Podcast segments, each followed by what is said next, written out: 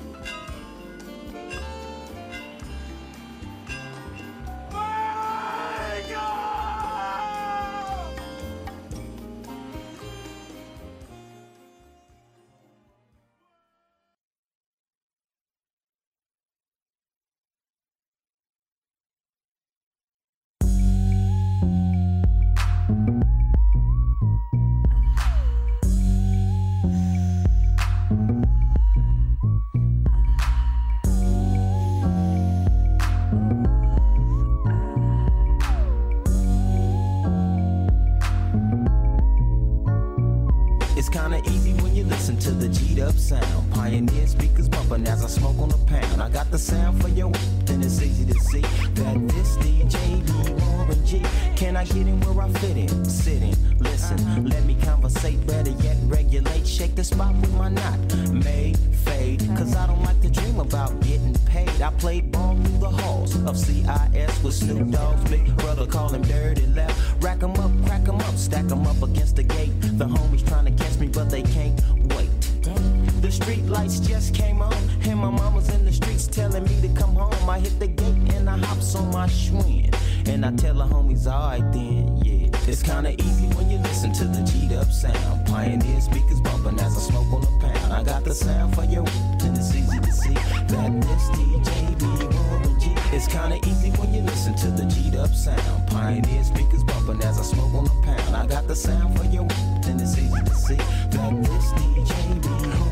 Wake up, wake up, wake up, 502. What's going down? It's your boy Rashawn Myers. Big X Sports Radio. You're listening to Wake Up 502 with your boy Rashawn Myers and joined in studio as always by the esteemed architect himself, Mr. Haven Harrington. Haven, how you doing this morning, brother? Man, doing real good, doing real good. Man, I'm excited about this weekend coming up. About what we're going to talk about today. Absolutely. You know, you know that that was a little Warren G, this DJ for our esteemed guest in the city today. DJ Wagner is in town. Nike EYBL is going on down out at the uh, the uh, fairgrounds uh, today. So you know, I figured that it'd be apropos to at least come in with a little little, little shout out and a head nod to, to DJ Wagner, the focus of the bluegrass universe right now. Uh, I'm sure that there are already uh, fans uh, pouring into the fairgrounds, getting ready for DJ Wagner's first game, uh, which will be today at 11 a.m. out there at the fairgrounds. Um, if you do not know, uh, you are able to purchase tickets for this event. Uh, a whole day pass will be would be sixty dollars. If you just want the pass for today, it would be 25 per day. Um, so you can save a little scratch if you if you get it for the whole weekend, but if you've never been out uh, to an AAU event, of course, everybody knows that's kind of where I got my start. Was doing recruiting uh, and going to AAU events. Um, there's going to be a lot of very, very good basketball players um, playing uh, out there. So if you love basketball and you want to watch a whole lot of it, um, definitely get out there to the Nike EYBL. Um, so I'm very, very excited about that, man. Uh, you know, not only DJ Wagner um, here in town, but uh, his teammate uh, Aaron Bradshaw, uh, one of the best big men uh, in the class of 2023. He is here as well. Big seven footer, seven foot, 210 pounder, uh, five star player as well. Um, uh, Louisville's own uh, Caleb Glenn uh, playing with the Indy Heat. He is here as well playing. Believe it or not, he's actually just to let you know how high level the basketball is going to be out there today, Haven. Um, Caleb Glenn's first game will actually be facing off against Bronny James. Uh, and his uh, AAU, AAU team from California. Um, so, but Bronny is in the building as well. So, you know, we don't know, but you know, there, there's a very good chance that LeBron James actually might be in town as well, watching his son play. Um, so, yeah, it's, it's, this is going to be high level, high level basketball that's going to be going down uh, out at uh, the the uh, the Kentucky Fairgrounds, uh, State Fairgrounds. So, uh, you know, get out there Why not? I mean, twenty five dollars, and you can watch um, The best of the young ones. multiple future NBA players. I, I, I would be, uh, I would say that very easily that there's going to be um, uh, out there today. you- There's there's a chance that you may probably see a good ten to fifteen to twenty future NBA players. Oh, easily. And you're going to easily see several first round draft picks. Yeah, yeah. I mean, uh, Nike EYBL is the top of the uh, you know AAU universe. So when you talk about all most of the best players, I mean, you still have the Adidas Three Stripes um, uh, tour, and you have uh, Under Armour. They have a uh, high school circuit as well, and there's some good players there. But EYBL is by far um, the, The best. creme de la creme. Yes, yes. Uh, they're- they're by far at the top. So you know, definitely get out there if you get an opportunity to check it out. Um, you know, I, I will be taking a look. I know there's going to be a lot of red and a lot of blue out there. Um, on display. Let's just say that there's going to be a lot going on out there, so I'm very very excited about that. Um, you know, we're the, only not only uh, getting ready for that, we have a ton of things to get into today. Of course, if you want to get involved, uh, the Thornton's text line is probably the best way to get involved with us. 414-1450. Would love to hear from you on that Thornton's text line. Uh, if you have any questions about DJ Wagner, thoughts on that recruitment. Um, there's been a lot of developments uh, going on with that. Of course, Milt Wagner uh, was officially named as part of the uh, University of Louisville um, staff, uh, even though uh, from the way that they um, have worded it, he's actually working for the university in a very similar role to what Reese Gaines filled last year um, as kind of a uh, president of operations slash development guy um, is the way they are they are naming it, um, which I think was very specific in the way it was named because there are certain rules against recruiting players. Um, you know, because you hire someone with an association. But uh, the the belief is Haven is that um, the way Milt was hired to the University of Louisville, there should not be any cause for concern, uh, which was one of the reasons that we've been expecting this hire for a long time. Um, I was very outspoken uh, with the fact that I did not want to see Milt Wagner as an assistant coach um, because. Uh, Milt had been out of the game, and it's actually interesting that uh, during his introductory press conference, um, Kenny Payne himself even mentioned the fact that Milt had been out of the game and had been away for several years, so he didn't really want uh, to have him in that role. And that kind of just tells me uh, that there was a lot of misinformation going on about what exactly Milt's role was going to be. We knew he was going to have a role, but what role he was going to have, I think, was kind of up in the air.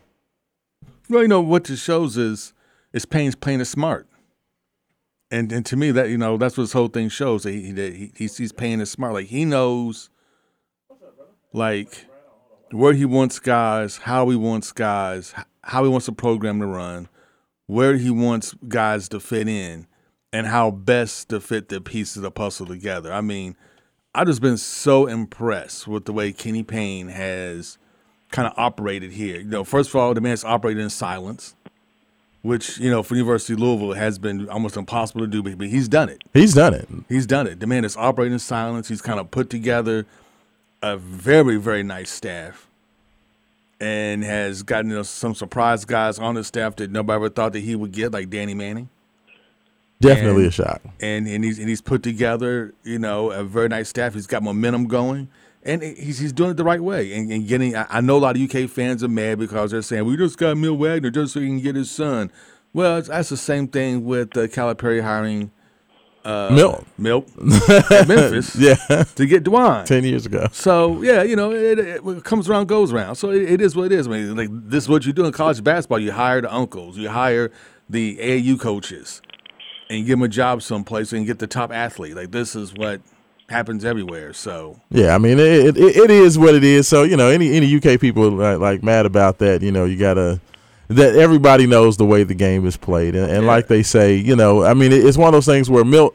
Not only uh, can he do that, you know, being able to have somebody with his experience and his knowledge around that, and just the, his association with the University of Louisville and his association with Kenny Payne. I mean, both those guys were part of that '86 national championship. It's not like you brought some dude, uh, you know, here who had no link, no association, and that was one of the reasons that I've heard that you know the University of Louisville is not really worried about the NCAA saying that this was a fraudulent hire um, because of the previous relationship that uh, Milt has with Kenny, um, as well as his association with the University of Louisville. It's not like you just are hiring some Yeah. dude with, that's completely unqualified. Yeah, I mean it's it's, it's not like you literally hire somebody's AU coach. Right, right. No, that, that that's not what happened here. Um, so you know, you can get mad if you want to, uh, but we've kind of started to see the waters change. And uh, but speaking of the waters changing, uh, we also have now been joined by our man, uh, the myth, the legend himself, Mr. Joe Kelly. At that boys, good Joe. How you doing this morning, brother? Uh, you know, just woke up and decided to watch uh, some some Dusty Rhodes videos on YouTube. My Saturday going. American Dream. hey man, love Dusty Rhodes, man. That's my dude. Hey, it's all fun and games till you're sitting at a red light and you just hear Dusty Rhodes screaming at you from another car about hard times. Hey, you know what? Every time I think about Dusty Rhodes, I always think about that scene where he got uh, handcuffed to the to the truck. His arm broken. I was about to say that. I was about to mention that when he says, "Sell it good, boss." oh man, that was so that that is one of the classic, most iconic wrestling uh, kind of promo scenes ever. Is, is Dusty Rhodes getting beat up because he, was- he was getting beat up by the Horsemen, right? He was that, that was Yeah, the- d- during his feud with the Horsemen. So they, they That's like the only person you feud with was like the Horseman and Ric Flair. yeah, or or, or There's what, a- was Magnum TA. There's a there's a comedian who, for the longest time, called uh, horse stables pranking them as uh, as Dusty Rhodes, and he would call up there, you know, somebody to answer the phone. Can I help you? Yes, I'm looking for four horsemen. You have four horsemen? Arn Anderson, Ric Flair. Where they hiding? P- poor people on the other line are like, "Who? You tell them Dusty Rhodes is coming." Oh wow, that's I love it. That that, that I mean, just the Dusty is definitely one of the iconic. If you're a wrestling guy, then you uh, yeah, and you're over a certain age. I won't I won't date us too badly, but if you're over a certain age and you love wrestling, then Dusty Rhodes has to be one of I your mean, you know, favorites. because like that was back in the day when like your wrestlers didn't have to be in shape, yes, right? like like Dusty Back Rhodes had the wrestling- ultimate dad bod, and that was it. He had his, just Back a in the dad day when- bod. When you look at the guys and, and could play the fun game, heavyweight champion of Tennessee or plumber. Oh gosh, the American Dream, man. And what was the lady? Do you remember the lady that that was uh the, the, that used to come out to the ring with him? I can't. uh, Oh man, what was Oh. her name? Oh, it's like Charlene or something. I, I can't remember that lady's name. Used to always come out with her wearing the polka dots. His attache. Yeah. oh I'm looking man. it up right now. Dusty Rhodes Yes. is manager. Uh, I can't. I, I, Uh, Sapphire. Sapphire, Miss Sapphire. Yes, absolutely. She's like known that as- Jerry Curl. The known as. Sweet Sapphire. Yes, yes, he loved him some Sapphire. I tell you what. oh, you're bringing back memories this morning, Joe. You're bringing back memories. That's What I do, hilarious. man. Hey, so let Joe. Let me ask you. Like we, we were just chatting, chatting about you know the news that came out this week. Of course, we're celebrating. Uh, the- I started out the show. I don't know if you heard the. In- did you hear the intro of the show this morning? Mhm. Okay, so so you know I did did a little this DJ. So you know, celebrating Right. DJ DJ Wagner being in town, little Warren G, G Funk era. Um, but uh, There you go. know, so celebrating DJ being here in town, um, and we were discussing the fact that you know Milt, Milt finally got announced as a part of um, the university uh, in his role as uh, player development and uh, operations, uh, basketball operations guy. Um, what did you think about the hire? Um, and what do you think about the UK fans whining and complaining about uh, Milt getting hired for the spot? Uh, well, I'll start off with UK fans because why not? you know, guys, I'm old enough to remember when Harrodsburg, Kentucky had pre-internet days the Athlon Player of the Year, Dennis Johnson. Oh, And yeah. Kentucky was so desperate to get him, and rightfully so. Okay, that's not a knock on them. They wanted to keep when when the best player in the country comes out of the bluegrass state, you got to you got to hell and high water to keep him, you know, keep him home. They were so desperate they hired his dad Alvis from Harrodsburg High School. He had only coached high school his whole life. He then became the O line coach at, U- at UK, I believe. And then they gave his older brother Derek, who was not nearly as good as Dennis, a full ride scholarship. So this isn't anything new. At least our coach, our new coach, you know, won a sh- uh, chip here. So as you all said, there's there there is reason and there there's a there's justification for it. There doesn't have to be any justification. We hired Milt Wagner. Period. Right. I mean, he's a he's a son of the son of Louisville. And there was an know? opening. Absolutely. There there was an opening. Well, what makes him qualified to coach? I don't know. The fact that he won a championship in college and he raised he, he you, you know what I mean? Like look at his lineage. Apparently, Oh, he, he's got rings at both levels, just like uh, two of our other staff members Yeah. currently. You know, he's, he he won a ring with the Lakers. so hey, he was on that '87 championship team with Billy Thompson. So you know, There you go. he's got a couple you rings. Got you know, got a got an uh, NCAA ring. He's got a, a, a NBA ring. So you know, it's a lot of rings collected over there. I don't know. You know, the, I don't know if there's a staff in the country that has more rings on the sideline than what Louisville has right now. Uh, you know, in terms of com- combined uh, NCAA and NBA championship rings, it's, it's an im- impressive set. So you know, it looks like fellas at this point, um, Coach Payne's staff is together. Um, of course, we know that he brought in Nolan and he has uh, uh, Danny Manning, and he hired Josh uh, Jamieson from Oregon to be kind of his um, organizer. Um, a guy who was in that the director of operations role at Oregon for years. Um, so he, he's going to kind of be the backbone of making sure that everybody is where they need to be and uh, you know is able to move properly and correctly. Um, now that you've added Milt uh, on there as well, we've heard that Reese Gaines will continue to be a part of the university um, in, in a capacity uh, as an assistant with the basketball team, and I think they said Christian Cunningham is going to also be a part of the university as well. So now that uh, all of the pieces are in place, now it's about putting uh, the the team together, uh, putting its best foot forward, uh, and getting ready uh, for the next. Uh, you know, get, getting ready for for the next. Uh, I, I'd say recruiting cycle. I, I think that there's still uh, some spots that need to be filled. Of course, we are still awaiting um, Emoni Bates and his.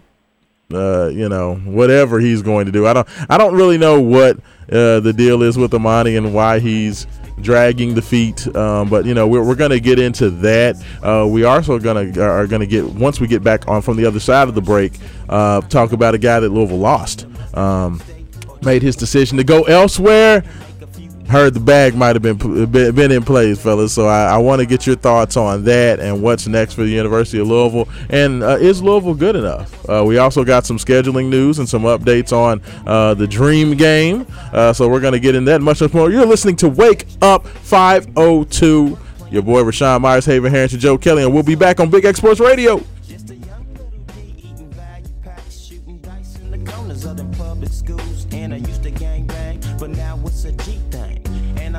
How to make those ends. You don't believe me? Go ask the twins. Now, it's kinda easy when you listen to the G'd up sound. Pioneer speakers bumping as I smoke on a pound. I got the sound for your and it's easy to see that this DJ be Warren G. It's kinda easy when you listen to the G'd up sound. Pioneer speakers bumping as I smoke on a pound. I got the sound for your and it's easy to see that this DJ be Warren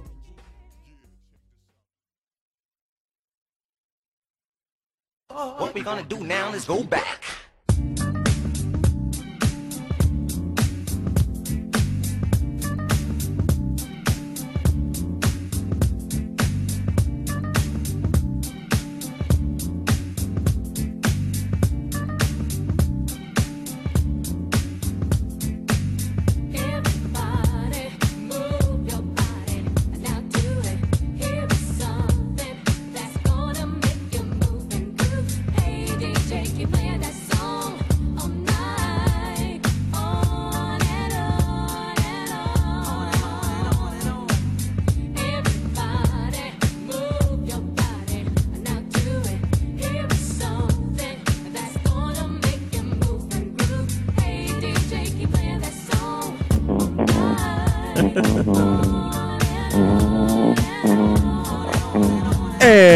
Welcome back to Wake Up 502. Rashawn Myers hanging out with Haven Harrington, Joe Kelly little hey, Mr. DJ, Janae, coming back with the grooves. I, I know you all can see a, a theme this morning. Y'all, y'all are pretty bright folks, so you know, got got, got, got to pay homage uh, to to the uh, the esteemed guest of the hour. So, uh, Derby City, I hope you are showing.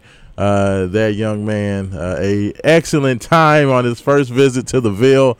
Um, unfortunately, you know the fellas that there was supposed to be a big game uh, last night, a invitational, if you will. Uh, DJ's um, uh, team, the New Jersey Scholars, was actually supposed to be taking on Reed Sheppard's AAU team in a uh, made for. I don't want to say made for TV event, but just a an invitational made for the fans event uh, out at Valley High School. Um, but then once everything was signed, uh, they decided to say that there was a scheduling conflict.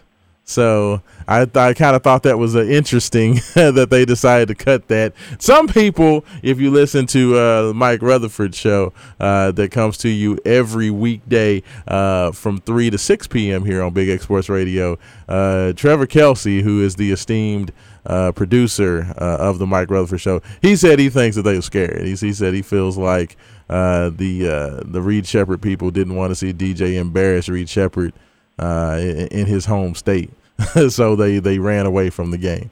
You know, I, I don't know if that is the case, but I I, I do know that um the New Jersey Scholars are really good, and I know DJ Wagner is really really really good at basketball.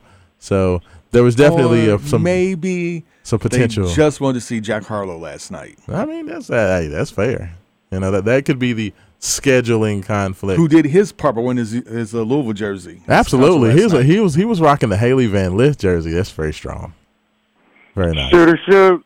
You know what I'm saying? You know what, Harlow? I I, I I was a young man. Hey, Good for him. Good for him because we need the boy to ta get a W. Because I don't know if y'all have kept up with him. That poor kid. You know, I mean, I guess some girls think it's lovable when you're goofy. Not the ones on red carpets and and the highlight reels of Jack getting shot down trying to be smooth. Hmm. maybe, maybe, maybe, maybe rock a little hometown love in a jersey. You know, maybe, maybe, maybe home court advantage can will serve him well. hey, you know. Plus, you know, he's about to be a movie star. He's going to be in this this reboot of White Man hey, Can't let me ask Jump. y'all this: How do you, how do y'all feel about that? Because if it's not obvious, that movie played a huge impact, I think, on my sense of humor and, and general demeanor in life. Uh, shout out to my dad, uh, great person, probably not the best parent. He took me to go see that movie in theaters, y'all. I was nine.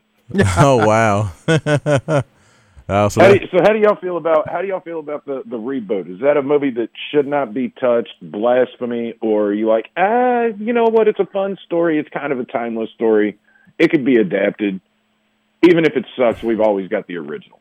I'll say this, uh, and Haven, uh, you, you can uh, yeah, give you. I, I can see you have some some thoughts on that. you were ready to jump on that. I, I'll say this: it's it's one of those um, culture movies. It's kind of one of those those niche movies. Like I I feel like there's people that there's some people that have never seen White Man Can't Jump, but everybody who's seen it for the most part, uh, they have a kinship to it. But I don't think it's one of those. It's not like trying to remake just a great movie. It's not like trying to re I don't know remake Godfather, remake. Goodfellas. Yeah, exactly. It's not like that because it's kind of a niche movie. So I'm like, okay, let's just see what they can do with it because you do have the original, um, and it's just a, a certain, you know, it's kind of that late '80s, early '90s kind of niche feel to it. So it'll be interesting to see how they do with an updated version of it. But no, I, I, I'm perfectly fine with it because I don't think I hold it in such high esteem to say that no one can ever play. You know, Woody Harrelson. Nobody but Woody Harrelson can ever be, you know, the lead in that role. It's Wesley Snipes and Woody forever. You know, I don't, I don't really feel that. Hey, what do you, what do you think about that? And you know what? I would have to agree with you. I mean, like White Men Can't Jump wasn't like a cinematic masterpiece of '90s cinema. You know, I mean, you know, it's it's not like you're trying to redo School Daze or Right. You know, or, or, or one of those early like '90s Spike Lee joints. I mean, you- you're doing Do the right thing. You know, you know I mean, yeah, you know, this is almost like trying to like trying to, you know what? Let's remake Breaking, Right. You know, on that level. So you know, for that, I'm fine. And actually, I would like I would like to see like how that you would like remake Breaking, I would love to see a remake of like like like, like at 2022. Like like what does that look like? So I, I know they they, they kind of did it with like the You Got Served was kind of right, like a late '90s, early 2000s version of like Breaking was like the all, all you got served movies. You know, same thing. So I'm kind of curious to see like to see like what the 2022 version of dance off movies like would look Hey, like. so so check this out. 414-1450. Text in what movie you would love to see remade. What classic cinema would you like to see? Uh, that, Oh, that's that, can be our conversation that's- for the day. All right, oh, so that's Haven, what you what, what would you like to see remade? One of my favorite movies of all time. Yes. Like my daughter gets mad at me because when this movie comes on, I, I watch it like religiously, and I've seen like a bazillion times. And I'm kind of curious how you can remake this movie because the, the the the situations have reversed so much since the movie was made. Revenge of the Nerds. Really? because they're like nerds are no longer outcasts. Like like how do you make a movie now when you like whole we like you have whole high schools dedicated to nerdum, to, to like like Yeah. you're like like so like how do we make that now? Because like they're no longer like the underdogs or like the outcasts. Or, like they're not quite the cool kids, but you got like whole schools dedicated to nerdum. So like how would you like how could you remake Revenge of the Nerds? They probably get upset and have to change the name because they'd say that that was like I don't know, like bullying or something. It will. It will be like the other thing too is like, could you remake Porky's in this day and Oh, era? Oh God, no, man! I'll, you don't even have to go that far back, guys. Like I'll tell you who was dead up when when Steve Carell said, "I'm so proud of The Office and I love The Office." It wasn't a. It wasn't. There was nothing wrong with it at the time, but even in the last ten years, you can't remake that show. You can't remake that show from a decade ago because you think about some of the things Michael said to Oscar and, and Stanley. No, no, and that's that. You know, I mean, that's shows you how how much certain groups have have gotten their point across. Of hey, man, not cool. I'll tell you the I'll tell you the movie that that I want to see. yes.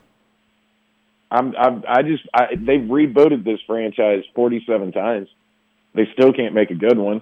Hollywood, give give Wake Up 502 a blank check, Yes. and we will write the dopest Predator movie ever. Ooh, Ooh, there we go. I like it. Because have, have you heard about the new one? The, the, this one's got me got me.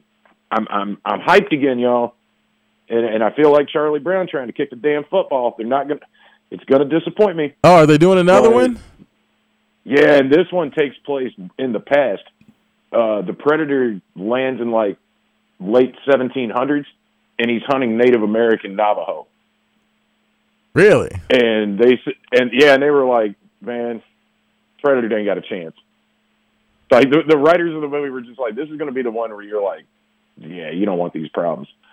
and they've talked about if you look in the comic book series, they've got they've got a whole side series of predators throughout history, like when they came and tried to get rowdy with the Vikings. Did not Really? go well for the predators. So that's a whole avenue that they could they could explore. Stop doing stuff in the future. Stop doing stuff on the predator planet.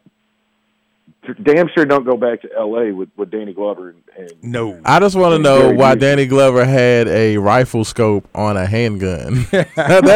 Because it was That's- 1992, Rashawn. Like everybody had a rifle scope on a handgun, like- and the gun is almost That as big was as a rifle. you were coming off coming off the heels of uh, of Sly Stallone being Cobra.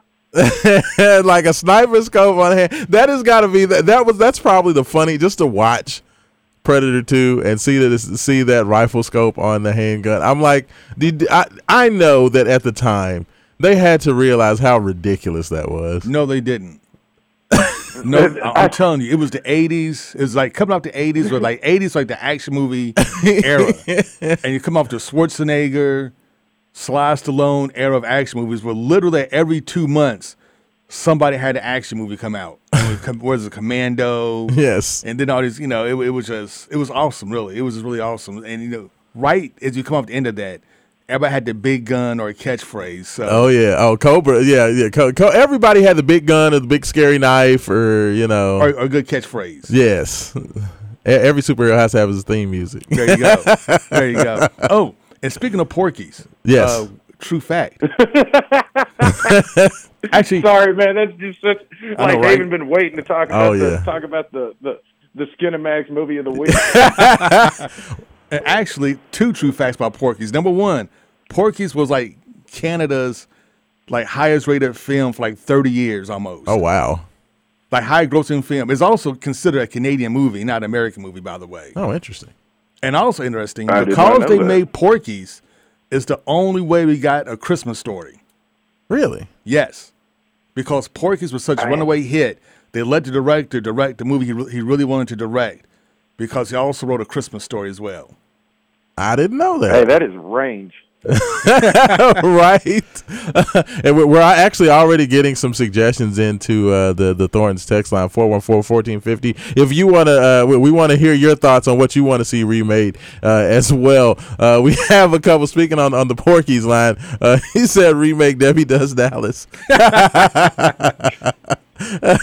he also said uh, he'd like to see a remake to Menace to Society. Um, I, I, that, that's an interesting one. Um, would, would would you want to see a remake to, to Menace? You know, like, like that's something I- like, like I, I think like you could do, and you could probably do it pretty well. Yeah. because that, that topic and that genre and that not- LA's gangsterism pretty hasn't changed pretty much. Yeah, that, that that's something that carries. I, I could Yeah. see that. He said also remake Flash Gordon. That, that that that- whatever remake of Flash Gordon you make will definitely be, be better than the original. Oh, 'Cause- oh, oh, oh, Oh, how dare you. Uh, how I- dare I- you say that? I That was- Queen soundtrack is right there. Bang! That, I, I don't, I Flash don't know. Gordon, man, Like I don't know. Fla- Flash Gordon is just pretty it dope. was so cheesy, man. I, I remember going to movie theater watching that and was Yes. just enthralled with that. Oh, it was awesome at the time. But to go back and look at it now, Flash. everything is like slow. It's supposed to be fast. like that, that that's in the era when it, you know everything to simulate going fast was slower. You know what I mean? Like, oh. It- I mean, it's a classic. That good. Don't get me wrong. I'm not besmirching the movie at all, but to go back and watch Flash Gordon, man, oh, But to see my man come back in Ted and, and relive like the same role was iconically awesome. Oh, absolutely, absolutely. I, I I'm down. I like all three of those suggestions on there. We have, he also has some regular text in the text, but we'll we'll get back to those. I, I, I'm liking my, my throwback conversation. I, I I will say this: my submission to what I would like to see thrown back, uh, uh you know, remade, um, would be uh, the Last Dragon. I would love to see what they would do with Bruce Ooh. Leroy in, in 2022 and show enough like that that to me would be awesome. Like the, the i love the soundtrack. Berry Gordy uh killed the soundtrack with with uh with that. So you have an opportunity to have an excellent soundtrack. Um you know you have an opportunity you know it's a, it was a fun movie and it, it was just you know your classic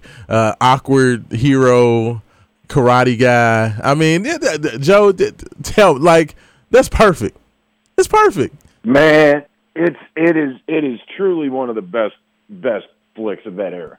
I mean, like legit, it is such a good movie.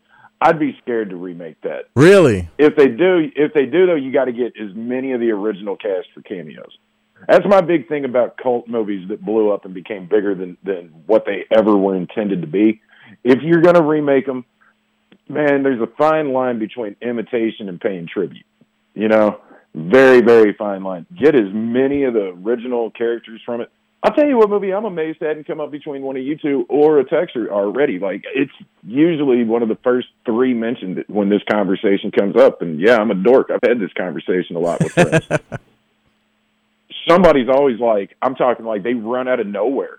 Like somebody back in the kitchen at a bar will hear us, you know, just debating this, and the cook runs out to yell, "Warriors!" Oh, Come out and play. Hey, that Imagine, imagine if somebody made a serious take on that movie. Hmm. I mean, I guess that was kind of like The Purge. With the skinny Gene Furies. Oh man, Hey. man, there's a lot of potential. Oh, I, I would love to see. I would love to see the uh, remake of the Warriors. But truthfully, if they, if I if they did a remake of the Warriors, I would still want them to set it in the seventies.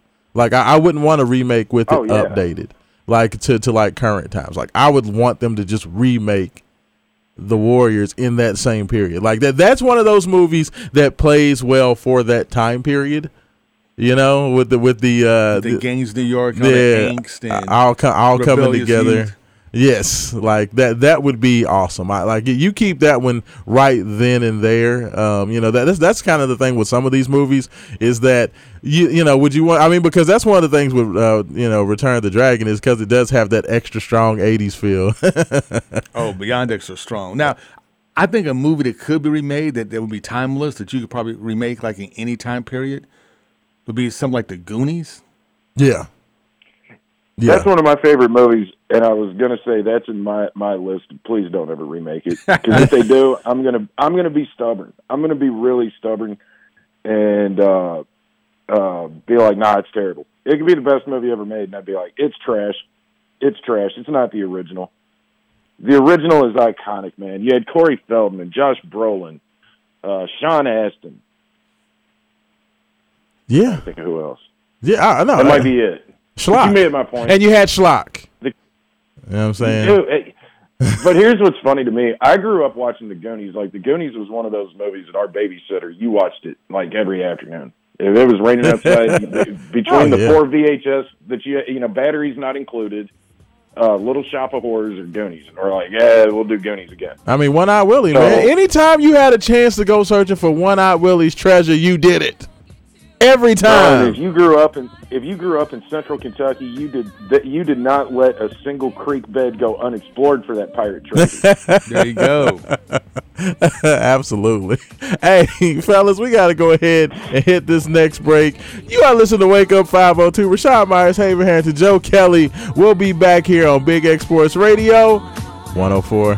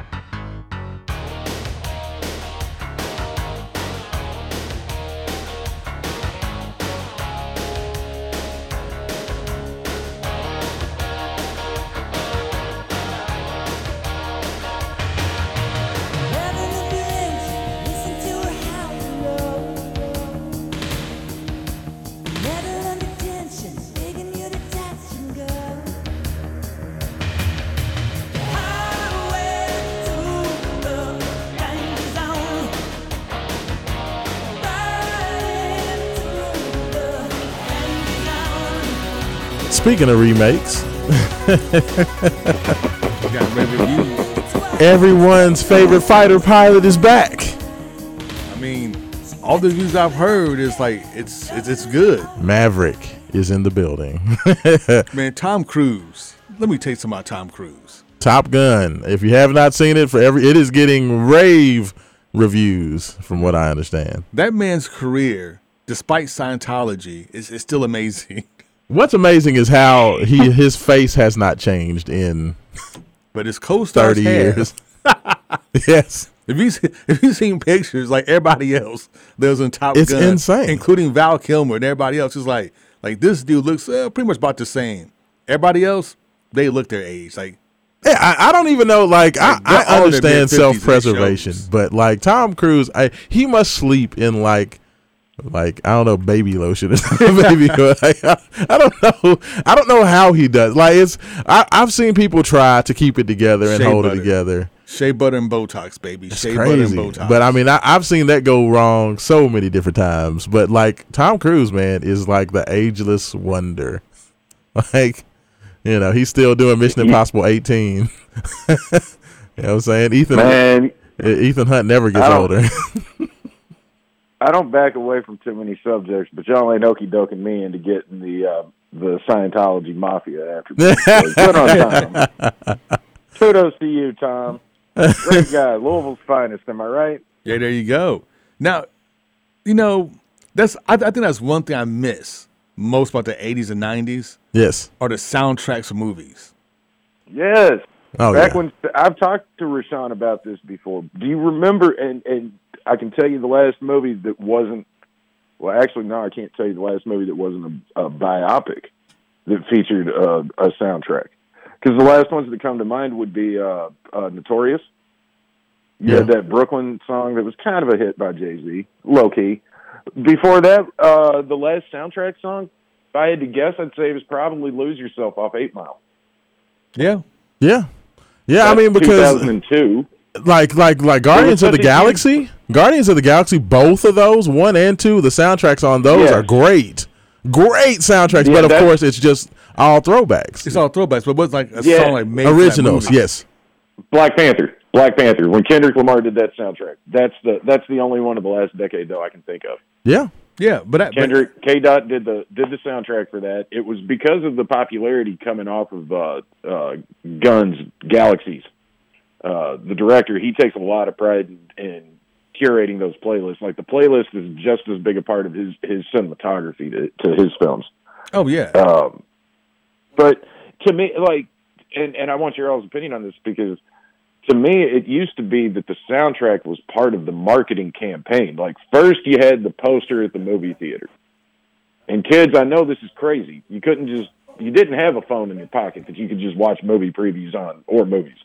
So the first image you got was either a trailer or a poster at the theater, right? And then a couple months later, you're at your local record shop, and they've got the single to the movie. Mm-hmm. So you had all these little things, and then maybe even maybe depending on how big a budget it was, McDonald's has collector cups. oh, hey, hey, for real, legit. You know, uh, that's when you remember knew it was big time. Absolutely. Or, or you went out, you rushed out, and you bought the entire soundtrack to the movie. Like I remember buying this. I remember buying the soundtrack like the New Jack City. Oh yeah, yeah. and just like mm-hmm. Oh, above the rim soundtrack, man. Above the rim. Oh God, Juice. Yes. Know the Ledge with Rocky. I was like, oh my god, this Batman soundtrack, The the original Prince? score. Yes. Is like, yep. Oh my gosh. Hey, and you- you know what? You know what? One of the heavyweight soundtracks of the '90s that doesn't get near enough love. Judgment Night. Judgment Night. Quite Really? possibly, quite possibly the only album that you can argue top to bottom. Yeah, that's how that whole rap rock thing should have sounded. Because Yeah. it was all collaborations between MCs and and it, it was basically a soundtrack that that said, "What if we did an entire movie with all music that sounds like Public Enemy and Anthrax did it together?" There you go. hey, real talk. Hey, hey, fellas, we got a caller calling in. I have no idea what he wants to uh, add to this conversation. Caller, what is your name and what is your comment? Sir, my name is Jay Hass. Hey, I didn't know it was Man, I'm you. so- I'm lying. I'm so I'm so excited, man, to be a part of the number one sports show in the city. You know it, yes, sir. Absolutely. You know, we, we, we we'll always take compliments, Jay. No other sports show can do it like the main event sports show. That's right. It's, eh, even though this is I, I got one com- I got wake one up five comment. oh two. Yes, sir. I got one comment, sir. There's there, there's big high school tournaments going on this morning, this afternoon, Yes. between two days, between two days. And somebody had had another answer the question: Why is it significant that this that this college, this high school tournament is here in Louisville? How come it hasn't been here in the last ten years?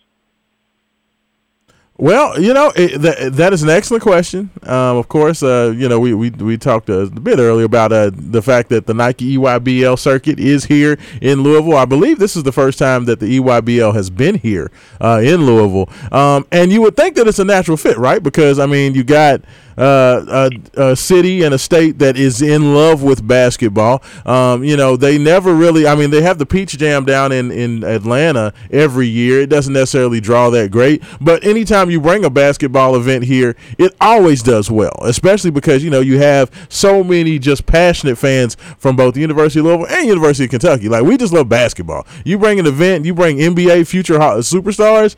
Um, I, we're going to be all over it. So, you know, I, I agree with you. I think that um, this is a great opportunity if Louisville does well um, to hopefully be a consistent part of the EYBL circuit. I know that Under Armour has done some things here. I, I know the Three Stripes usually doesn't come here because they do their event up there in Indianapolis. Usually, Indy is the closest um, that uh, the Three Stripes gets to coming here. But you would think that Louisville would be a part of the circuit in some kind of way, shape, or form. And I guarantee you, fellas, um, that there will not be a bigger attendance for the EYBL anywhere else the rest of the summer. I can pretty much guarantee it. Outside of possibly Vegas, but even in Vegas, they don't really draw like that. It's usually just more the coaches. But in, tar- in terms of fans, viewers, and just um, just the way the crowd's going to be, um, I have a feeling it's going to be nuts. Everybody remembers the uh, the old school. Remember the ABCD camps, and you would have like OJ Mayo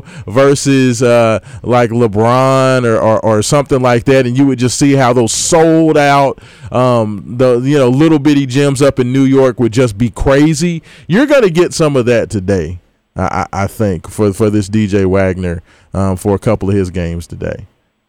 But uh, appreciate Jay, Jay, you go Jay, you gonna go out there? You, you you gonna go out there? You gonna be a part of? it? You gonna have some people out there? What you gonna do?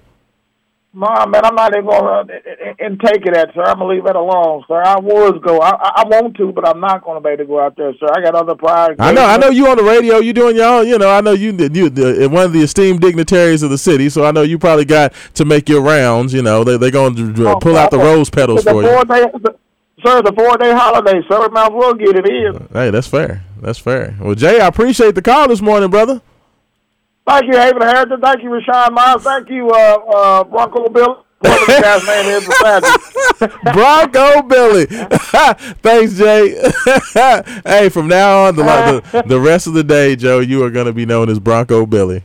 hey man, you know that's the that's the good thing about nicknames. They just happen. Uh, you don't get a say in them. And the only thing you can really do when when you catch a new one is go, all right, you know, don't don't let the sharks know you're bleeding. You go, well, I guess I'm Bronco Billy for, for That's- the foreseeable future. That is hilarious. I know I have I have two two ways I can go with this. I could fight the inevitable, and then I will be Bronco Billy for the rest of my life. I can just lean into this. I can just lean into this pitch, take my bag, and live to live for another plate appearance. That is hilarious. Uh, Texter into the text line 414-1450 says the Menace to Society soundtrack. Absolutely. Fire. Yes. Yes. I tell you what was another really good one. Um, what was the movie uh with Ice T- uh, Ice Cube where they were looking for the treasure inside the like old abandoned house? oh, Um, Oh, uh, trespass. Trespass. That soundtrack.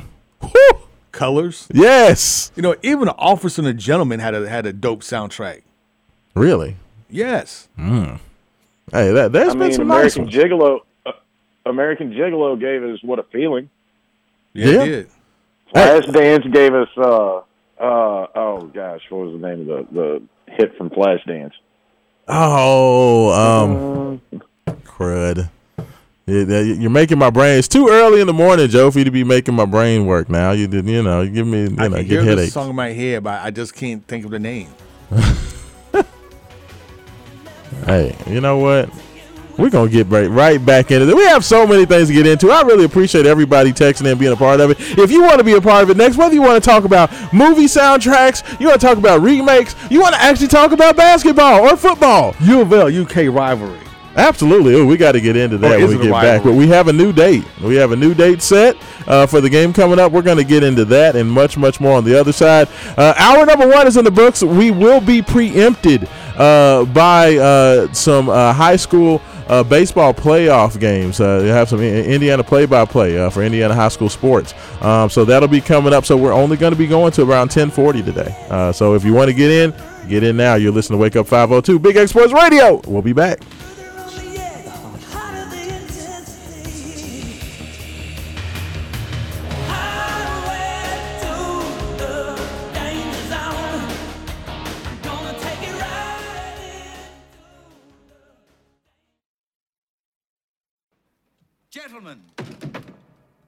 Broaden our minds.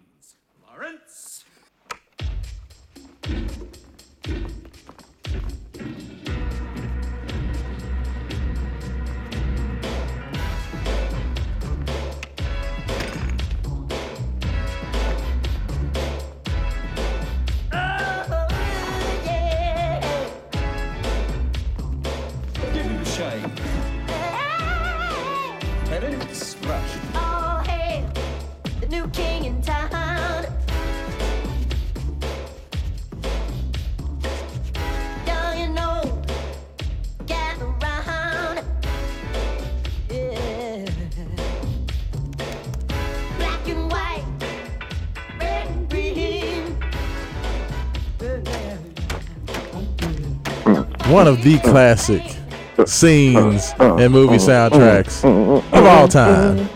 Jack Nicholson Jack Nicholson dancing around. dancing around, knocking stuff over. The Joker cutting up. Just classic. The I, I don't know. Uh, I don't know what you guys thought of the new Batman movie.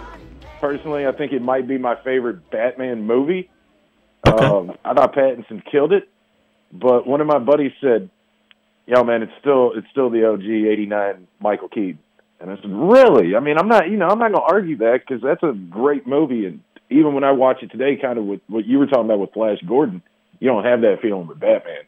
Batman was so ahead of its time for '89. The way they shot it, you know, and, and it just it seemed real. Um, but he said, "Yeah, man, you're not going to sell me in 2022 on ooh the big single from the from the song is they they got an obscure Nirvana track off Nevermind to, to rechart. 89 gave us a full soundtrack from Prince. Holler, yeah. that's that's valid. That is that is valid.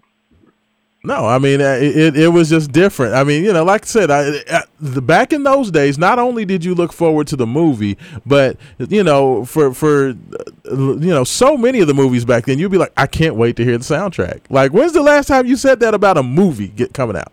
Like, ever like that? That used to Like always said- be a big part of it. It's just classic, you know. I, I go. I think back on cassettes that I had back in the day of all the soundtracks, and sometimes you bought a you bought a soundtrack just because you liked the movie, but you didn't even know the music was in. Yeah. It was because you were a dumb kid. Marketing got you. yeah, Uh, Guns and Roses did the uh, did the uh, uh, "You Could Be Mine." I had the Terminator 2 soundtrack. It was that song and a bunch of like store music. you know what I mean? So, like, absolutely. that that one spot on the tape got got a lot of play. I bet. Oh, come It's on almost now. like the Ghostbusters soundtrack with uh, the title song Ghostbusters. Oh yeah, yeah. Hey, hey, I'm telling you what, yeah, the- with Ghostbusters. I mean, so many. Uh, you know what? And and, and that's a very good. You know, well, one that I always uh, think back to. He said Soul Food soundtrack was really good. It it really was like that. That's one of the more. I mean, you talk about recent, but that's like late '90s. Still, it's like there's, God, we're old. you know, You know, yeah. right? You know, and, and we talked about we talked about the the difference between compilation and uh, soundtracks versus original music. Man, if you want a fire compilation, the Friday soundtrack is amazing. oh yeah, Because they put out two soundtracks. They put out the one with all the new music, like uh, "Keep Their Heads Ringing," you know, and, and and all the singles that that Ice Cube did for the movie. But then they put out a second one that was all the old school music they played. And Yeah. for a lot of young, a lot of young white people my age, man, that was our introduction to, to a lot of '70s soul music. the Friday soundtrack, believe it or not. No, that makes sense. I'm it makes even- sense. Absolutely. No, it makes sense. Perfect if sense. if you grew up in a household if you grew up in a household where your parents played the Allman Brothers and Crosby, Stills, Nash and Young, it wasn't until you went to your buddy Rashawn or Haven's house and watched Friday and said, "Man, who's Rose Rose Royce? Who, who are these bands?" It, just it wasn't in your home. Yeah. you know what I'm saying. Friday came out when I was in eighth grade, so No, yeah, my parents listened to good music, so I knew what all that was. I was the, I was the white buddy that was telling my friends, "Oh yeah, my dad's got that record. You want to go listen to it?" Absolutely. Absolutely. Uh, text her into the text line 414-1450. Uh, he actually uh, said, sent out some some sports text. He said, "What's up? Uh, main event on Wake Up 502. This is Dre." He says, uh, "Tyrese Hunter uh, staying in the same conference and going to Texas. Uh, that hurt Louisville." Um, yeah, they, they did uh, make the announcement uh, that Tyrese Hunter, the transfer from Iowa State, decided that uh, he was going to stay in the Big 12 um, after it looking like he was the the um, waters were trending towards possibly a team up of Emoni Bates and Tyrese Hunter heading to the University of Louisville. Um, we heard all of a sudden there was a turn. Uh, right after uh, Tyrese went to visit Gonzaga, uh, we started to hear that uh, Tyrese was no longer going to make a trip down to Louisville and that he was looking to maybe uh, make a move. He went to visit Kansas, and we found out he, go, he was going to visit Texas. And uh, the, the scuttlebutt started to come out that he was looking for the bag, you know, a legal bag. You know, NIL is now above board. And and even though Nick Saban hates it and can't stand it, these young men can get paid. And you know, it it, it, it was come to, to pass that Tyrese Hunter was looking for the biggest bag possible. And that is completely within his rights now. And Texas apparently was offering the biggest bag in the yard. And now they have that that young man as a part of the team. There you go. Uh, I I can't hate on that. You know, I Man mean, did his due not at diligence. not at all. I mean that, Yeah, that- I mean- that's the rights of these kids now, right? the other thing is with the NIL money, one of the first things that I said was, and we've talked about this before, how much booster money every school in Texas has. And I, you know, I didn't realize this until my buddy moved there to, to practice law. And he said, guys, the reason why TCU and Baylor are also competitive, guess what? They got oil money in their alumni base too. The money down here is ridiculous. So when the NIL passed, you know, we'll see what it does in football, as we've discussed before. It usually takes, it, it, not usually, it takes a, a few cycles to really see the impact of football. Basketball, man, you can buy a Final Four team. I mean, you can, you can go to a Final Four with a group of freshmen if you get the right run. You know what I mean? So Yeah. when the NIL passed, I just figured get used to seeing schools like Baylor in the Final Four. Well, you know, uh, the the, the biggest thing I, I always wondered with the whole because I, I know that there's more money down there, uh, and, and those folks just kind of just print their own money basically. I my only question was with the being such a big football uh, area of the uh, country, I just didn't know if they were gonna, you know, if you were gonna have these billionaires wanting to pay basketball players, just because I just didn't know if they saw the value in basketball being competitive. But I, I tell you what, like we've seen Texas Tech, we've seen Baylor, we've seen now Texas uh, throwing the bag out there that you know that they lost Andrew Jones to the NBA draft. He decided that he was going to stay in the draft, and kudos to that young man. After everything that he went through, uh, he was a former Louisville recruit. He ended up at Texas, um, got a cancer diagnosis, mi- missed actually two years uh, in his cancer battle was finally, um, you know, announced to be cancer free and came back and had two seasons with Texas coming back off of that diagnosis and now is staying in the NBA draft. Um, so just his story and his uh, opportunity to, you know, looks like he may actually get a shot um, after everything that happened, uh, you know, to make a check in the NBA. That's awesome for him. And Texas was like, you know what? Andrew's leaving. Who's the best player on the market? Yeah, just give him the bag. Let's go. I love it though because that th- these kids are finally getting paid their worth. And you know, we talk about it, everybody's not going to be an NBA player. You know, so the fact that these guys are going to be able to maybe have as most, uh, you know, their biggest earning potential for playing basketball right now as as college players, I love it. You know, I mean, it, it, yeah, maybe for my own personal team, I would love to see Tyrese Hunter here at Louisville. But if this kid has an opportunity to make some money and change his life and change his family's life, I'm all about it. You know, I that, that that's I am I am much more about the uh, advancement of those young folks than just you know cheering for the team that, right, that wears my colors. I'm serious. All like, right, John. I love it. All right, John. Players first, man. All right, Cal Perry. I'm, I'm right there with you, and and the simple truth, even if you're not, even if you're you're opposed to it, even if it if it just uh, burns your soul to see these redacted getting paid, you know, I mean, like there's there's a serious we own you and and you're our employee mentality that some fans have, and and it comes out and and just comes out in full force with this NIL stuff. Well, even if you're opposed to kids getting what they're they're I think they earn and then some. If unless you want college basketball to die, this had to happen. Unless you wanted college basketball to just become glorified intramural, uh, it, it was going to go this way. I'm telling you, man. With the with the G League and whenever whenever the NBA gets rid of the one and done policy, and just there's a whole lot of stuff stacked against college basketball. And you look at the fact that premier players have start elite players have started to say, I can go to the G League, I can go play in China for a year, I can go play in another country. Now I know COVID probably has played an impact on uh, electing to go overseas, but at some point, we hope uh, that'll that'll sort of settle itself out. you had to come up with a way to entice kids to go to college because a free college education isn't the same thing that it was 50 years ago. I'm sorry. Oh, I'm sorry. I, I totally agree with you, and, and and we started to see some of these like the uh, overtime elite, and you know we, we started to see uh, the G League Ignite team start to try to pull some of the the top high school players to come be a part of it. We saw, of course, LaMelo Ball uh, and his brother go overseas to play in Australia, uh, and we saw you know a couple of uh, you know higher level uh, elite recruits making that jump to go over to Europe to play. Um, you know, so these kids started trying. They were going to find some options where they could get paid before their NBA careers got started. Oh, no So. I mean, I, I think, like you said, Joe, for the health of college basketball, this is the move that had to be made, right? You know, we talk about the health of college basketball, but I, I think one of the things that hinders college basketball the most, maybe it's horrible scheduling yeah, of when they decide to play marquee games. It's tough. It's tough, and of course they did make the announcement uh, that University of Louisville, University of Kentucky, the dream game, as it were, for basketball will now be played. Drum Drumroll. It's going to be played on New Year's Eve, the same day as the college football playoffs.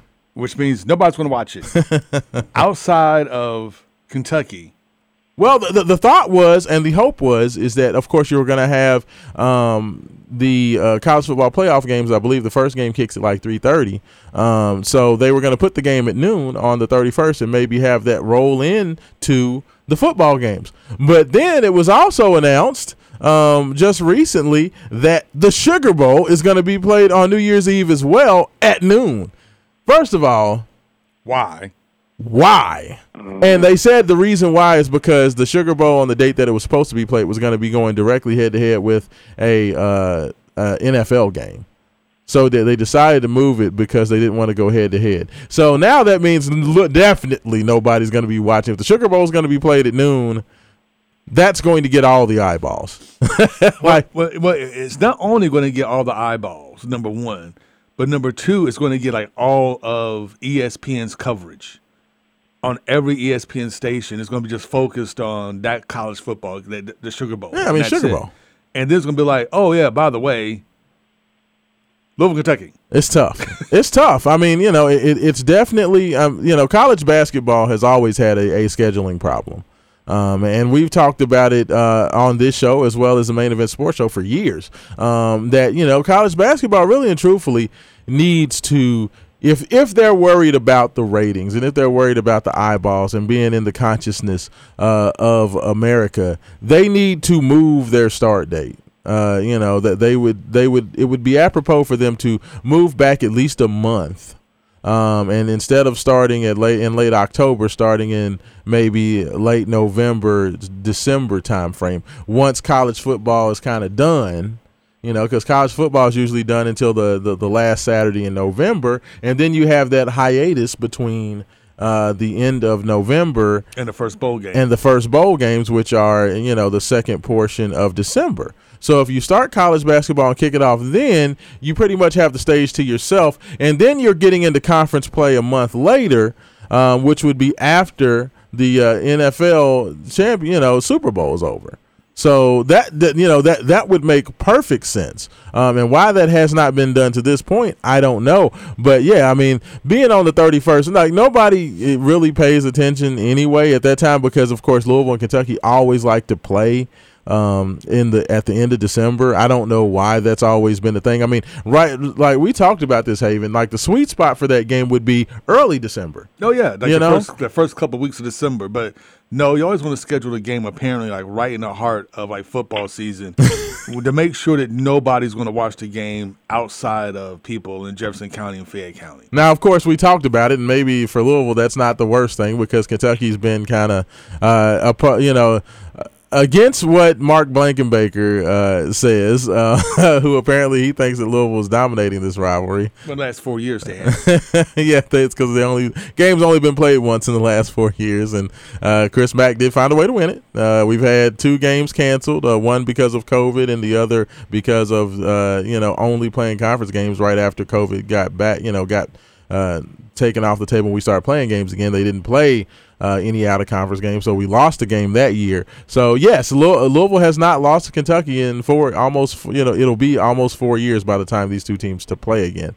Um, but yeah, yeah, Kentucky still dominated the rivalry. Like it kind of is what it is. I mean, is it really a rivalry at this point? Now, Chris Mack, I will say probably the one thing that Chris Mack did better than anything else while he was here at Louisville, he always played a competitive game with Kentucky. Um, he was only one and two, but the two games that he lost, one of those he should have won, and the other game was very competitive his first year.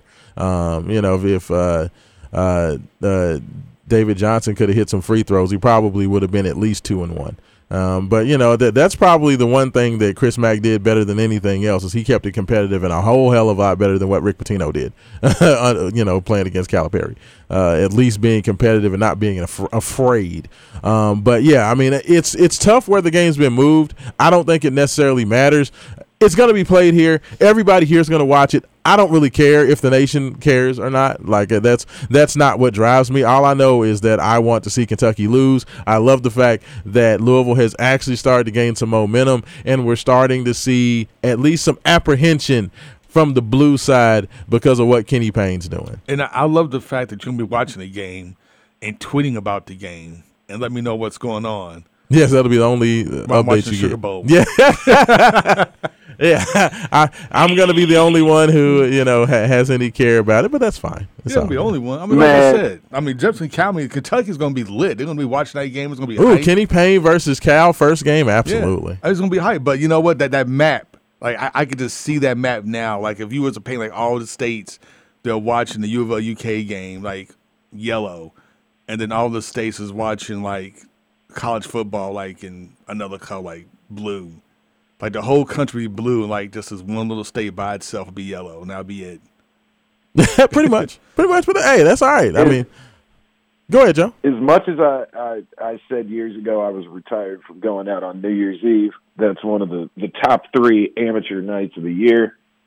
I don't know, man. We might have to get on our giddy up, get get some kind of uh, deal going with a with a local watering hole, and and just find a spot with a bunch of TVs.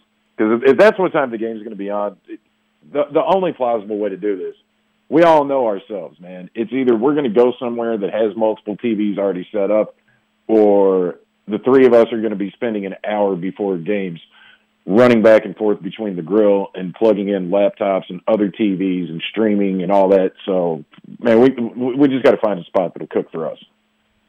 You know what, Joe? You are a Real man of genius. yes, real man of genius. Sometimes I have sometimes I have an idea that, and that's why that's why the guys keep me around. Yeah. for the listeners out there. well, you know, right when they're about to cash in their their Joe Kelly chips and be like, ah, we had a good run. They're like, damn it, he had an idea again, and this one's got legs. Hey, I, I feel like that's going to be a day where we're going to do an on location uh, version of Wake Up 502 because that, you know, that's going to be on a Saturday. Uh, Oh, yeah. So, so you know, we'll, we'll have to figure out what establishment we'll be at, and we'll be broadcasting live. Uh, so, all my sponsors out there, I had some good conversations with sponsors last night.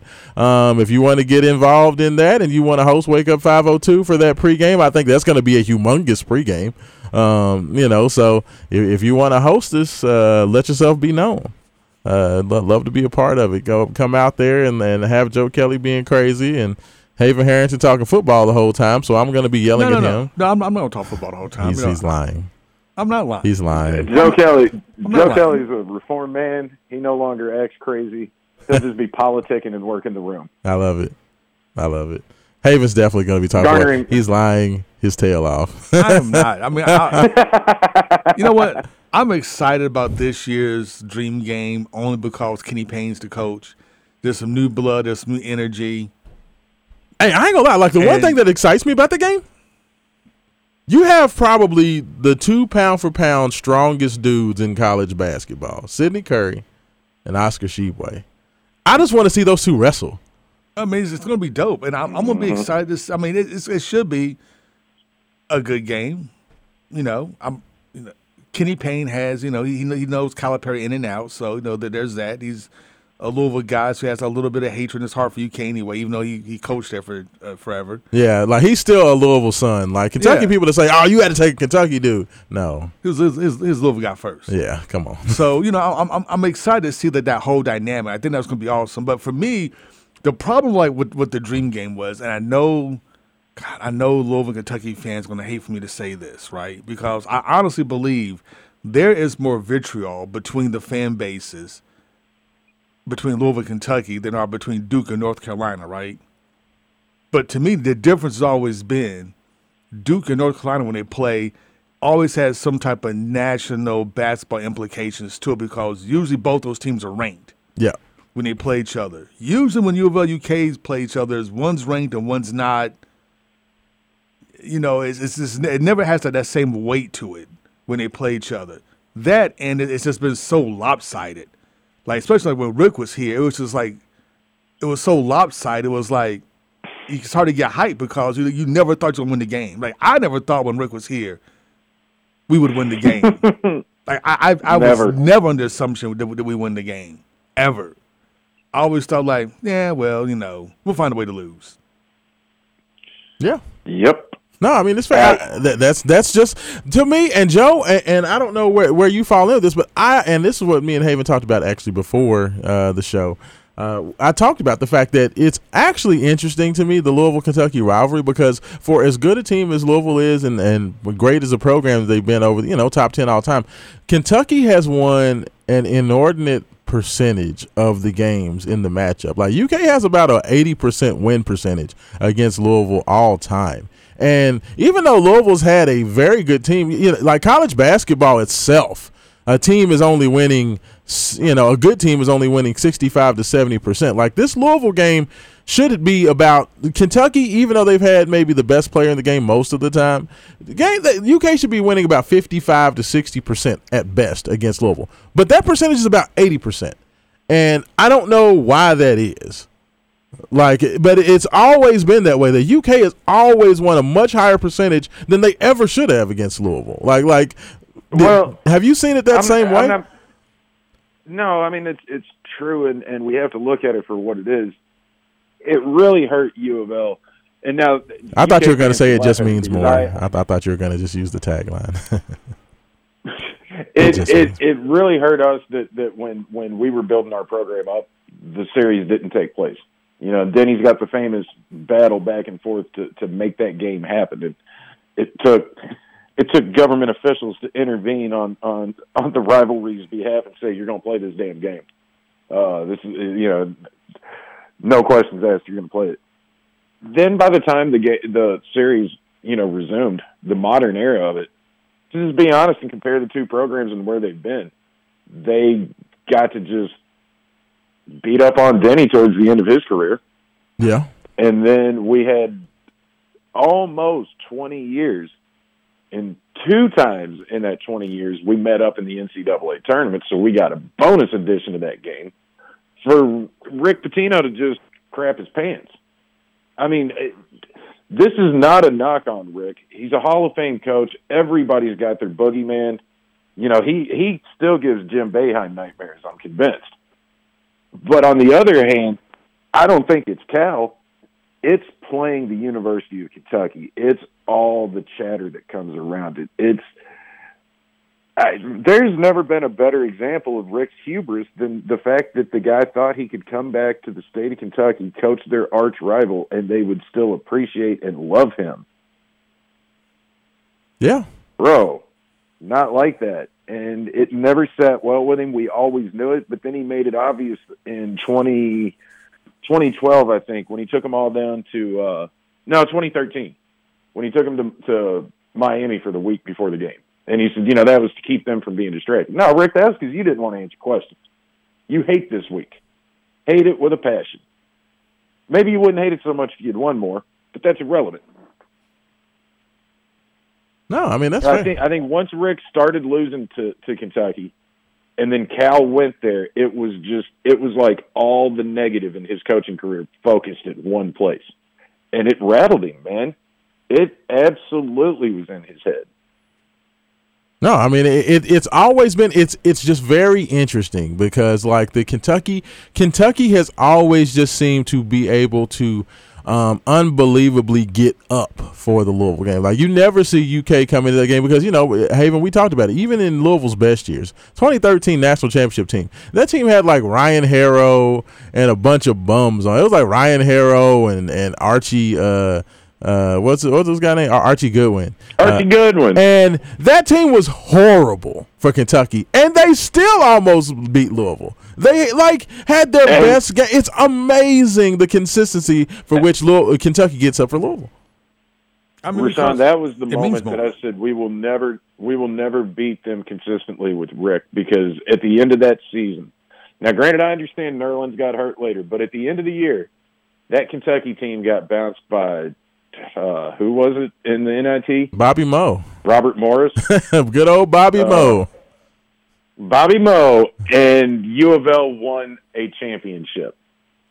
It doesn't get any further into the spectrum, gentlemen, than that. Yeah. And if that's what it takes to eke out a win against those guys down the road, that's how we have to literally be the best team in the country, and they have to be at a historic low for their program. Oh, this ain't right. It's unbelievable. Like it's Somebody make it make unbelievable. sense. I've never understood. It. I like it is. I mean, I would say unreal. I understood it why while Rick was here, why we didn't win. To me, that made sense because I I said this before. Rick is a UK fan, and I get he's a UK fan. He should be. I mean, he had his best years coaching college, coaching basketball, almost period, when he was the coach UK. oh yeah, absolutely. So I, I get why he's a UK fan. I get why it's hard for him to to really get up for UK. Why it's hard for him to play hard. You know, but you would think that the coach you hate the most in all of college basketball goes to the school that you built up, immediately brings in like these superstar recruits, and then waxes you for almost ten years straight. No, you would think after a while, you'd be like, "Yeah, I- I'm not taking this anymore." yeah, But just kept taking it. it just it's unbelievable. I like it like that. I think that was just kind of the biggest thing. But see, it's it's not only Rick because I understand the Rick side of it, and maybe he doesn't have his fastball against Kentucky, but the consistency from uh, consistency from which UK has had players that would have like Tyler Tyler Herro's awakening Came out of nowhere. ca- Yeah. against Louisville. You remember George? Oh, absolutely. Josh in year Harrellson. I, I, I mean, Lukasz Obrzut only had two good games at Kentucky, and they were both against Louisville. Um, Kelenna Azubuike had the game of his life against Louisville. Uh, Darius Miller. Hawkins, Uh, K- uh, yeah, I I mean, it is the just. home the home state kid who couldn't get off the bench at, at Kentucky, just comes in and lights it Oh, up. what was the tall, goofy white kid, the one that was from Kentucky, who never played for uh, UK at, at all? Um, he almost came to Louisville, um, and then decided to stay down at UK. I cannot think of his name. He's about six eight, six nine guy. Um, oh, Oh, yeah. Was it the one? Was it the one with the tattoos? yes. Yeah. Um, what was that kid? He had the. I mean, oh, even he had a great Yeah, game was- against UK or against Louisville. Like it's Derek, unbelievable. Derek, uh, Ah. Derek something. Der- Derek, oh, uh, uh, texters, I would, I wish you could help me out. Derek, um, I can't. I said Derek Homer. He was a running back. um, Yeah, that's that's taking it back. yeah, right. A, how old are you, right? but I mean, I, it just it's, Rashawn about to start talking about Mo Williams. yeah, right. Uh, you know, but it's it's unbelievable. The, like the fact that UK always seems to get up, and they always have a guy who just has the game of their life. It's just it means more. Like it, it I hate to say it, but it just means more to like everybody always. You know, of likes to say that that um, UK is everybody's Super Bowl. That Louisville game is Kentucky's Super Bowl. I mean, Bowl. it's I, I would It say is this. unreal. It's, the, the the UK gets up know. for U of L like like Bobby used to get up for UK when when when when, when U of L football Yeah. would play UK. And and, and that and to Man, me see, and, and, and that's kind of juxtaposition. Like we never really kind of got up for UK like they get up for us. Like for us, it's like it's, it's like everything. I mean, like their recruits are, are doing L's down yeah. for goodness. What's the one kid? The, the really short, the really short kid that, that played at UK. He was there. Um, Ulis. Tyler Tyler Ulis. Ulis, who went His there. breakout. He, couldn't. knew he wanted. he knew he wanted to go play for Kentucky because since uh, Derrick Rose played there, and that was his favorite player growing up. Yeah. and Derrick played for Cal at Memphis, and he said, "Ah, well, I mean, same thing." Yeah, same thing, same difference. I mean, Tyler Ulis shot about twenty percent from three for the whole season that year, but his his uh, three point percentage got bumped up to thirty percent because he was like five for seven against Louisville. like.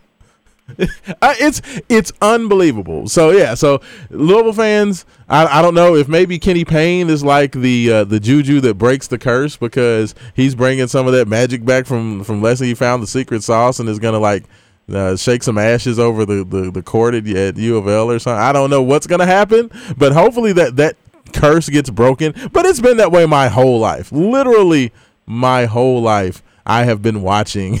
this same thing happen. And now we're watching them football. Oh, and now that that makes it worse. Which, is, which yeah, which is which Louisville is always at least had football. It's like you know what? Oh, yeah. Uh, you all you all may beat us in basketball, but we still whip your tail in football every year. Now we can't even do that. And now just see like like we just don't get up for the football game now. It's just like Oh. uh, it's just amazing. It's like like how like I, I don't understand. Satterfield, all I know is this: you're getting all this hype, and we even had a texter mention that he still doesn't know how uh, Satterfield is getting all these recruits. It- It's it all looks good on paper, and yes, Pierce Clarkson is out here doing his thing. Madden Sanker, uh, the four-star, five-star uh, tackle who uh, looks to be trending Louisville's way, is winning every award out there. Um, you know, I I you're doing an awesome job recruiting. I don't care. We have Jermayne Lole now uh, at at the middle. You need to win football games. Like I'm still eight wins, brother. Like eight. Period. That's that's that's all I all I care about. And please don't get embarrassed in that last game of the year. I mean, if you lose, you Whatever, lose. man. Just Whatever. don't get and I don't even embarrassed. want to hear. And I don't even want to hear about Joe. There's no, there's no way an ACC team can make it. Let me have this moment. Rashawn Scott Satterfield. I'm calling it out right now. I'm Yes. calling his shot, gentlemen. He's gonna make your your New Year's Eve and New Year's Eve that much more chaotic. Card Nation. We're playing in the Sugar Bowl. You heard it here first. Oh wow! Look at Joe Kelly Crashing calling the the party, shot. boys. Man, that's a lot Hey, of look, man, confidence. y'all I love it. Y'all thought I was you thought I was crazy when I said when I said uh, Louisville's not going to the tournament. I said Oscar was going to be the player of the year in December. Um, I said the Celtics would beat the Bucks. I, I called the Warriors Yeah. coming out of the West. I'm on a hot streak, gentlemen. Better get on this gravy train now. Hey, I love it. I, w- I would be all for that. I would be all for that. So you know, hey, Joe Kelly, uh, the, whatever magic juju you got going right now, um, I will take it. You know what I'm saying? I, I will take all of that. You know, so if if we can make that happen, that would that would literally make my like. I'm just so tired. Like like you said, Haven. Like I expect that there's a a level of understanding to knowing that that Louisville loses in basketball to Kentucky a lot of the times. But football has always been a point of pride for Louisville fans that we could, you know, be like at least we're going to bust Kentucky to the to the white meat by five touchdowns. like and, and this last couple of years watching a wide receiver run willy-nilly all over Louisville and Louisville just being hapless to do anything about Watching it. Watching a quarterback run on your team and you're just hapless to do anything about it. Watching Chattanooga football play a better game against UK than Louisville, like I can't keep doing this. Yeah. Now, now Louisville literally made Will Levis a guy who's now considered the number one quarterback to be taken in the NFL draft, all because of that Louisville game. And all this shows are highlights him like juking out our linebacker. They're like, look at what he did against the ACC team. It's like, thanks. Our whole his whole highlight package is literally. running like like dragging our dudes to the end zone. Like literally guys like falling off him like he's Jim Brown. I mean, it's ridiculous. Man, and I thought they did it. What's so frustrating about watching Levis is you think it's in slow motion. Oh, I mean, it, That's those it's throwback seventies runs like with Earl Campbell back in the day. It's he's just, like ridiculous. dragging dudes. I mean, come on, man. Just you, got to be better. Uh, Like we talked about earlier, uh, we are going to be preempted by some high school sports. Uh, so pregame is going to be getting started here soon. Uh, so we're going to get out of here a little early today, gentlemen. I definitely appreciate you guys. Appreciate you joining us this morning. Everybody, get out and go see DJ. Wear your red. Be loud. Be proud. Don't let those blue bellies show us up. Uh, Haven, any parting shots? Go cards. Go Kroger. There we go. Joe Kelly, I appreciate your time, sir. Yes, sir. All right. Hey, this is Wake Up 502. We out of here, people. Have a happy Saturday.